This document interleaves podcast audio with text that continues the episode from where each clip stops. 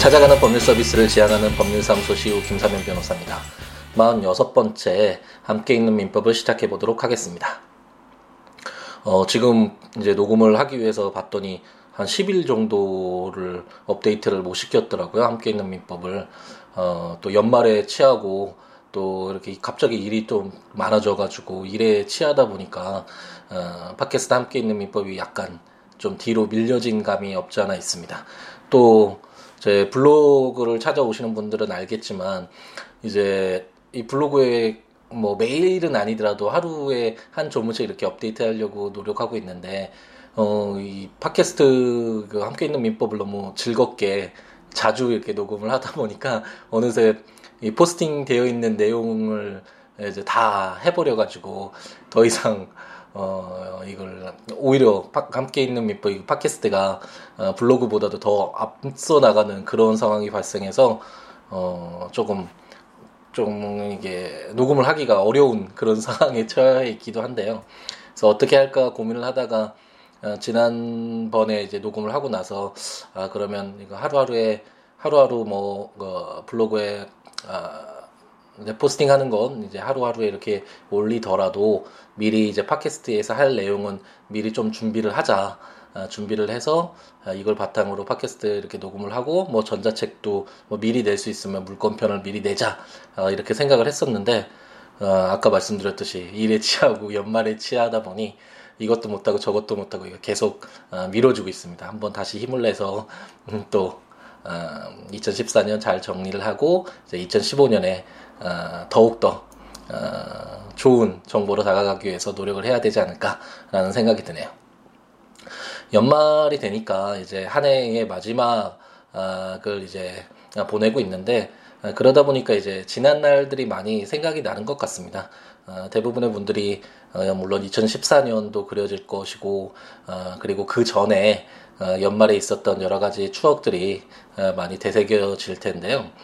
저는 어제 갑자기 그때 야학 활동할 때 함께했던 그 형들이 참 생각이 나더라고요. 제가 지난번인가 한번 제 어, 지난 날을 말 추억인가요? 지난 날을 좀 말씀드리면서 어, 이야기 드렸던 것 같은데 제가 신문 배달을 음, 고등학교 3학년 때부터 대학 1학년 때까지 이렇게 했었었는데 어, 이제 야학을 활동을 하면서 어, 이제 또 그 사회의 어떤 고민이랄까 이런 것들을 이제 술로 풀다 보니까 술을 마시는 날이 많고 새벽에 나가는 것이 너무 힘들었습니다. 그래서 어느 날이었던가 비가 굉장히 많이 오는 날이었는데 새벽까지 이렇게 술을 형들이랑 야학 형들이랑 술을 마시면서 아 나 이제 안 한다고 그 신문 배달 안 할 거라고 막 이렇게 투정을 때를 썼던 어, 그런 순간이 있었는데 그때 고맙게도 형들이 어, 자기들이 돌려주겠다고 넌 그냥 어디 어디 신문 넣으라고 이렇게 지시만 해달라고 이렇게 하면서 어, 형들이 새벽에 그 술 마시다 말고 나가서 새벽 4시부터 어, 원래는 한 2시간 정도인데 한 3, 4시간 걸렸던 것 같습니다. 3, 4시간 이렇게 돌면서 비를 맞으며 추운 날씨에 아, 이렇게 신문을 같이 돌렸던 그런 기억이 떠오르더라고요.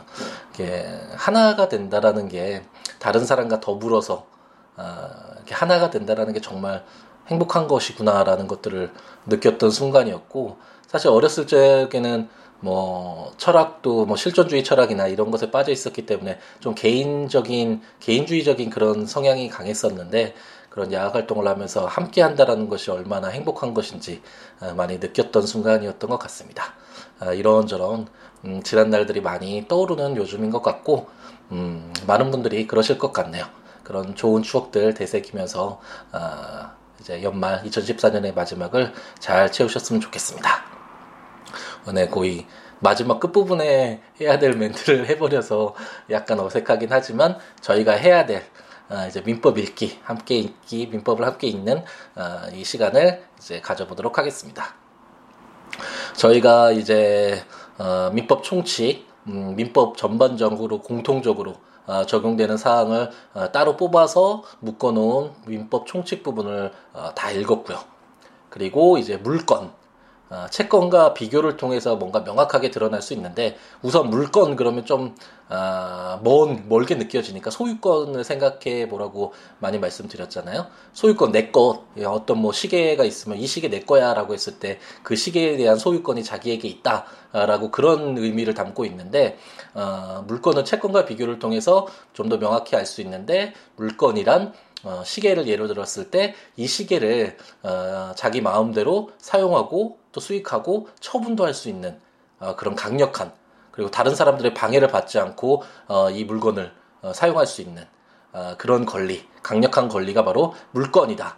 그에 반해서 채권이라는 것은 뭐 배타적으로 다른 사람에게서 뭐, 뭐 방해를 받지 않고 이렇게 사용할 수 있는 권리가 아니라 이제 특정인에게 갑돌이가 을돌이로부터 뭐 시계를 샀다면 아직 시계를 받지 않은 이상 그 시계에 대한 물건은 없겠죠. 그 반면에 이제 을돌이의 특정인인, 특정인인 을돌이에게 그 시계에 내가 값, 어, 다 지불했으니까 그 시계 줘라고 이렇게 청구할 수 있는 권리. 예, 그런 것이 채권이다. 그 뭐 만약 병돌이가 그 을돌이가 가지고 있는 시계 빼앗아 간다고 하더라도 갑돌이는 아직까지 채권밖에 없기 때문에 아, 병돌이 너 그거 가져가지 마 뭐 이런 식으로 해서 막을 수 있는 어떤 배타적인 권리가 있는 것은 아니죠. 그게 채권과 물건의 가장 강력한 음, 가장 큰 어, 차이다라고 생각을 하시면 될 것이고 그래서 물건을 저희가 지금 이제 읽어 나가고 있는데 물건은 그렇기 때문에 채권과 달리 어, 일물 일건주의라는 말이 있는데 어, 하나의 물건에는 사실상 하나의 권리만을 물건만을 어, 두는 것이 원칙이다라는 내용인데 왜냐하면 어, 우리 어, 세상에 존재하는 그런 재화는 한정되어 있잖아요. 막 무한정한 것이 아닌데 이 한정된 그 재화에 막 이 물건, 이 물건, 소유권, 뭐 담보 물건 이거 법에서 정해진 거 외에도 막 개인들이 임의로 창설해서 어, 이런 물건이 있다, 이런 물건이 있다 이렇게 주장을 한다면 사회가 뭐 어, 너무 혼란스러워서 어, 유지될 수가 없겠죠. 그렇기 때문에 물건은 음, 법에 의해서 어, 규정되어 있는 것만 인정되는 것만 어, 허용이 된다. 사회에서 물건으로서 인정받을 수 있다라는 것들을 어, 물건 처음 시작할 때 한번 어, 살펴보았고요. 물론 어, 이런 법률에서 정하는 것과 또 간습법에 의한 건데 그건 나중에 어, 제가 저당권을 거의 끝날 때쯤에 한번 어, 시간이 되고 필요하면 한번 관습법에 의해서 인정되는 어, 그런 물건이 어떤 것이 있는가라는 점을 한번 설명드리도록 하겠습니다. 그럼 물건을 이제 저희가 읽어나가기 시작했는데 처음에 이제 또 물건에 공통적으로 적용되는 총칙 부분을 한번 읽어보았었죠. 어, 가장 크게 생각이 나는 것은 어, 부동산 건물이나 토지 어, 이런 부동산의 소유권이 변동되기 위해서는 물론 물건의 변동이지만 소유권이라고 생각하고 제가 이해를 하자고 말씀드렸었죠. 어, 이런 소유권이 변동되기 위해선 부동산인 경우에는 등기가 있어야 된다는 점. 그래서 어, 모든 분들 나 이거 그 뭐 어떤 갑돌이가 을돌이로부터 어, 을돌이 토지를 딱 샀는데 대금을 지급했습니다. 그래, 그렇기 때문에 이제 자기가 그 토지의 소유권자라고 생각하고 와 이제 이 을돌이가 갖고 있었던 토지 이제 내 거다라고 주장을 하더라도 어 그것을 인정받지 못한다. 왜냐하면 아 우리나라에서는 음 그 형식주의라고 하죠. 등기를 해야지만 소유권이 이전되는 그런 효과가 발생하기 때문에 반드시 아 주택이나 아, 건물이나 뭐 토지 같은 부동산을 구입했을 땐 등기까지 맞춰야 된다라는 점 어, 이걸 유의해야 되고 동사는 그와 반면에 인도 그래서 뭐 시계를 생각했을 때 시계를 건네주는 것 이런 행위가 있어야지만 음, 소유권 물건이 변동되는 효과가 발생된다라는 내용을 어, 이제 총칙 부분에서 한번 크게 읽어보았었고 그리고 이제 기본적인 물건들이 이제 등장을 하는데 첫 번째 타조로서 저희가 이제 점유권을 한번 보았었죠. 점유권이란 물건을 사실상 지배하고 있는 어, 그런 상태를 존중하면서 어, 만들어진 권리, 인정되는 권리이다라고 어, 생각하시면 되겠고 그렇기 때문에 현재 어, 그 물건을 점유하고 있다라는 이 상황을 어, 존중하기 위해서 만약 제 3자의 어떤 뭐 침탈이 있으면 바로 그 물건 돌려달라고 반환 청구도 할 수 있고 또 자력구제까지도 인정되는 예외적으로 인정되는 현대사에서는 자력구제가 원칙적으로 인정되지 않는 것이 원칙인데 어, 점유권의 경우에는 특이하게 자력구제까지 인정된다는 그런 내용들도 한번 살펴보았었습니다. 그리고 이제 두 번째 타자로서 저희가 소유권을 읽기 시작했죠. 어, 소유권이란 어, 물건 중에 가장 강력한 권리, 물건. 어, 어떤 그 물건을 어, 마음대로 사용 수익하고 처분할 수 있는 가장 강력한 물건. 어, 이 소유권과 이제 대비되는 것으로 이제 제한 물건, 제한된 소유권과 달 소유권과 달리 제한된 어떤 물건들이 있는데 그것이 이제 용익 물건, 사용할 수 있는 어, 뭐, 마음대로 뭐 담보를 잡거나 그럴 수는 없지만 사용할 수 있는 물건인 뭐 지상권이라든지 전세권이라든지 지역권이라든지 이런 것들이 있고 이제 어, 용익 물건과 더불어 이제 담보 물건이라고 해서 유치권, 질권, 저당권 이것처럼 그 물건을 사용할 수 있는 것은 아니지만 이것을 담보로 해서 어떤 거기 물건으로부터 어떤 효용을 뽑아내는 그런 또 다른 물건이 있다. 그 용익 물건과 담보 물건을 합쳐서 어, 이제 제한 물건이라고 하고 이 제한 물건은 소유권에 어, 좀 비교 비교하면서 보면 어, 좀더 명확하게 어, 그게 왜 제한된 물건인가를 알 수 있다라는 점도 설명드렸던 것 같습니다. 어, 이제 소유권에 들어가면서 어, 이제 토지 소유권의 경우에는 어떻게 할 것이냐, 그리고 점유물 반환 청구에서도 봤었지만 소유권이 더 강력한 물건이니까 당연히 소유머리, 소유권이 침범당했을 땐 그 침해에 대해서 뭐 반환을 청구하거나 방해를 제거하거나 방해 예방 청구할 수 있다는 그런 내용들도 한번 살펴보았고, 어, 그와 함께 이제 건물이 어, 예전에는 뭐, 이렇게 단독주택, 대부분이 단독주택이었지만, 이제는 집합 건물이 오히려 더, 어, 우리의 주된 주택 구조가 됐는데, 이런 예를 들어서 110동 했을 때 101호, 102호, 103호, 104호 있는데 어, 이런 구분 소유와 관련된 내용들을 어떻게 처리할 것인지와 관련된 내용들도 한번 살펴보았었고요. 그와 함께 이제 제 216조부터 상린관계라는 어, 내용으로 저희가 읽어 나가기 시작했습니다. 상린관계라는 건 어, 토지를 생각을 했을 때 토지 소유권이죠. 소유권 부분에 들어와 있는 내용이니까 토지 소유권을 생각했을 때 어, 그뭐 이웃을 한번 생각하면 가장 편하겠죠. 이웃 사이에 자기 소유권만을 주장을 하다 보면 어, 평화가 이루어지지 않겠죠. 이거 내 소유니까 내, 내 토지의 소유권을 내가 가지고 있으니까 마음대로 사용할 거야. 그러면서 만약 뭐, 어, 뭐, 소음을 너무 심하게 낸다든지, 매연을 뭐 너무 심하게 낸다든지, 요즘에 많이 문제되고 있는 일조권을 침해할 정도로 태양을 완전히 가려버려서 그 이웃집 건물이 전혀 뭐 어, 빛을 못 보게 한다든지 뭐 이런 식으로 피해가 간다면 자기 소유권을 주장하는 것이긴 하지만 그것을 용납할 수는 없겠죠. 그렇기 때문에 민법 제 216조부터는 음, 상린관계, 어, 인접한 어, 토지 소유권자들 나중에 사유권 사용권자들에게도 어, 마찬가지로 적용이 되겠지만 어, 어쨌든 소유권 부분에서 어, 인접 토지의 소유권자들 사이에 이해관계를 어떻게 조절할 것인가와 관련된 내용들이 216조부터 어, 규정되어 있다. 라는 점을 어, 설명드렸고 저희가 216조부터 220조까지 어, 주의토지 통행권까지 어, 그렇게 한번 읽어 보았었습니다. 오늘은 이제 221조부터 한번 읽어 나갈 텐데 221조부터는 이제 물에 관련된 상린관계를 규정하고 있습니다. 근데 실질적으로 어, 물이라는 건 굉장히 중요한 부분이잖아요. 우리 인간이 살아가는 데 있어서 그리고 뭐 국가나 사회가 유지되는 데 있어서 어, 뭐 가장 중요하다라고도 할 수 있는 부분인데 그렇기 때문에 물과 관련된 내용은 사실 음, 공공 사업으로 국가가 어느 정도 운영을 하게 되죠.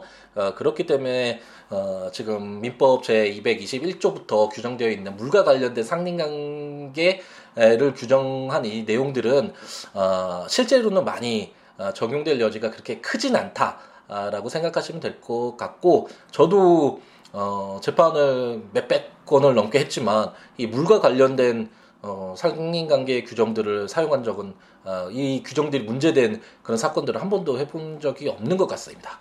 그래서 간단하게 한 번씩 읽어나가면서 아 이런 것이 있구나 어, 이웃 간에는 만약 물과 관련된 분쟁이 있을 때 이렇게 처리를 해야 되는구나 라고 생각하고 가볍게 이해하고 넘어가시면 될 것 같습니다.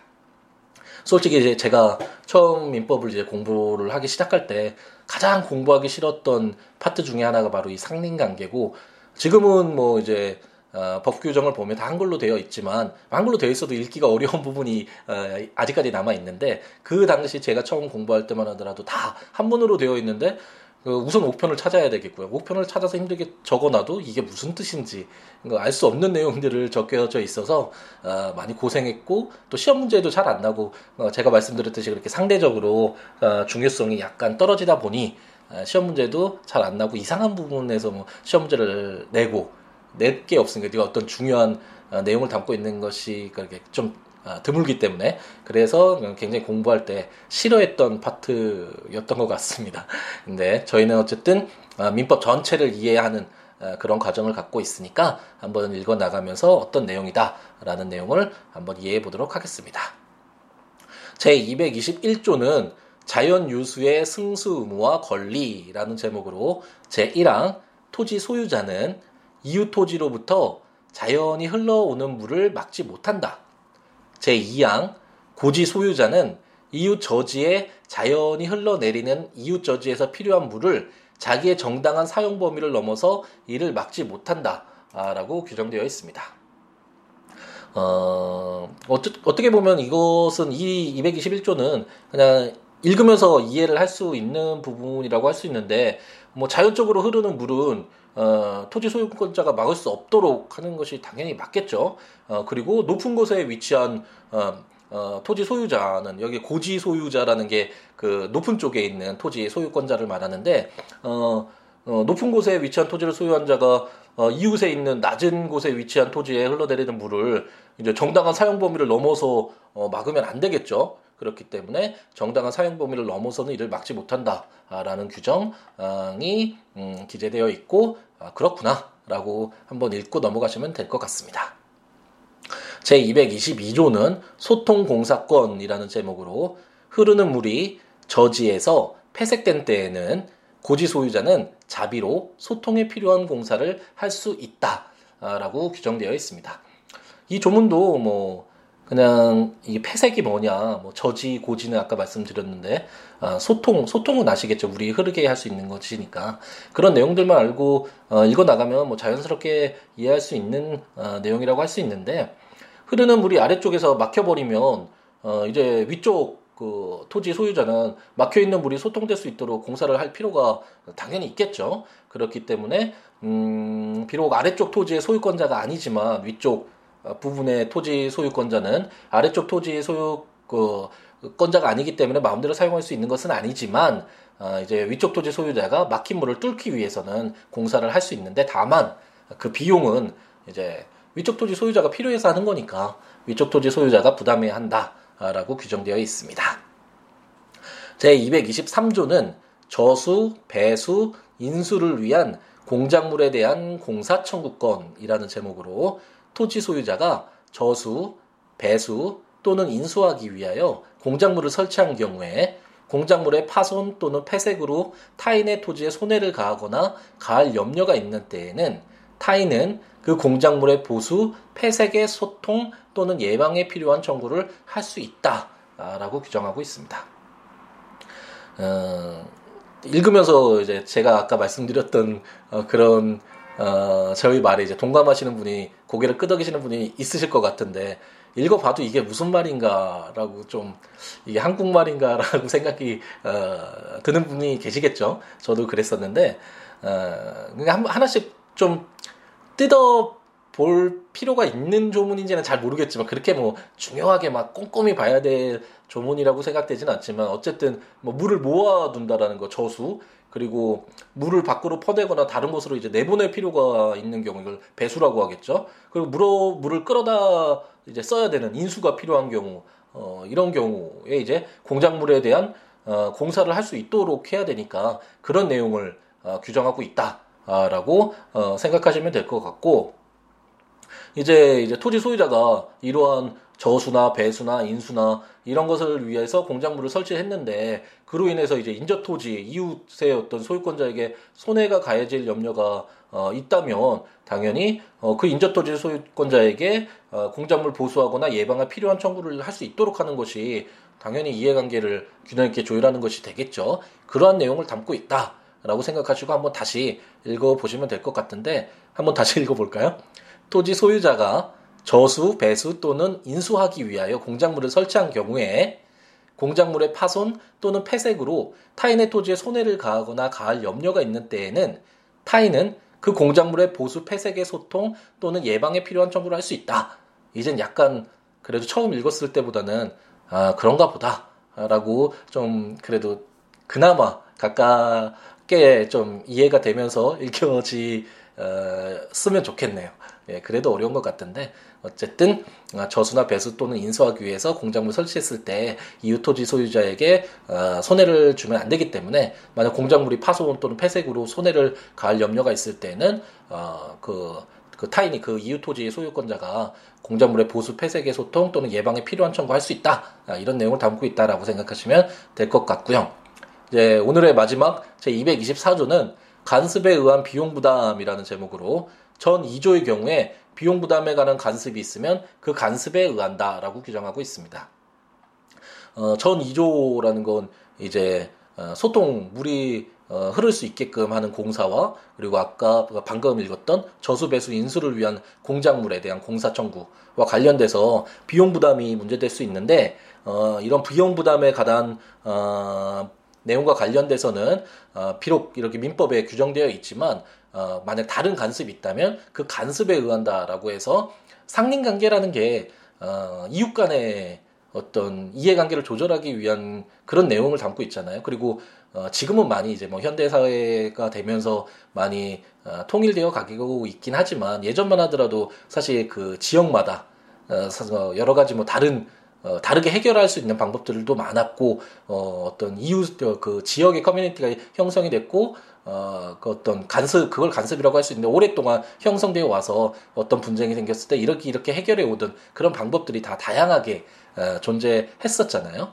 그렇기 때문에 아, 아, 민법이 특히 사적 자치를 존중하기도 하지만 이런 상린관계 상린관계의 경우에는 더욱 더 어떤 법률보다는 관습 그래서 어떤 임의로 그 당사자들의 어, 어떤 자유롭게 어떤 해결할 수 있는 어, 그런 여지를 남겨두는 규정이다라고 생각하시면 될 것 같고 저희가 이제 민법 제1조 이제 아주 먼 옛날에 대해서 거의 기억하시는 분이 많지 않을 것 같은데 처음 민법 제1조에서 민사에 관한 법률의 규정이 없으면 관습법에 의하고 관습법이 없으면 조리에 의한다라고 규정해서 원칙적으로 이제 분쟁에 적용되는 법원의 순서가 어, 법률이고 그 다음에 관습법이고 그 다음에 이제 조리다 이런 순서를 규정 제1조에 어, 딱 규정하고 있었던 어, 것을 기억하실런지 모르겠지만 어쨌든 그렇게 규정되어 있는데 이 상린 관계와 관련돼서 그리고 물과 관련된 어, 이런 내용에서 제 224조는 어, 간섭이 있으면 그 간섭에 의한다라고 해서 어, 비록 민법에 규정이 있더라도 간섭법이 먼저 어, 적용된다라고 규정해서 어, 약간 예외를 두고 있다라고 생각하시면 될 것 같습니다. 네, 아까 어, 마지막 멘트에서 해야 될 말들을 다 해서 어, 약간 어, 이제 할 말이 없어지긴 했는데 어, 연말 어, 정말 잘 보내시고 마무리가 정말 중요하잖아요. 어떤 것이든 시작하는 것도 중요하지만 뭐 시작이 반이라고 해서 시작도 중요하지만 마무리는 어, 어떤 드러나는 효과에 비해서는 어, 더 많이 신경을 써야 되는 부분이 아닌가라는 생각이 듭니다. 티는 안 나지만 만약 마무리를 제대로 못했을 때는 어, 지금까지 해왔던 게 그냥 다 무너져 버리잖아요. 그렇기 때문에 화려하진 않더라도 잘 매조지한다고 해야 되나요? 잘 정리해서 어, 1년 동안 어, 계획했던 거, 해왔던 거 이런 것들을 어, 웃으면서 어, 마무리 지을 수 있는 어, 그런 시간들을 가지셨으면 좋겠습니다.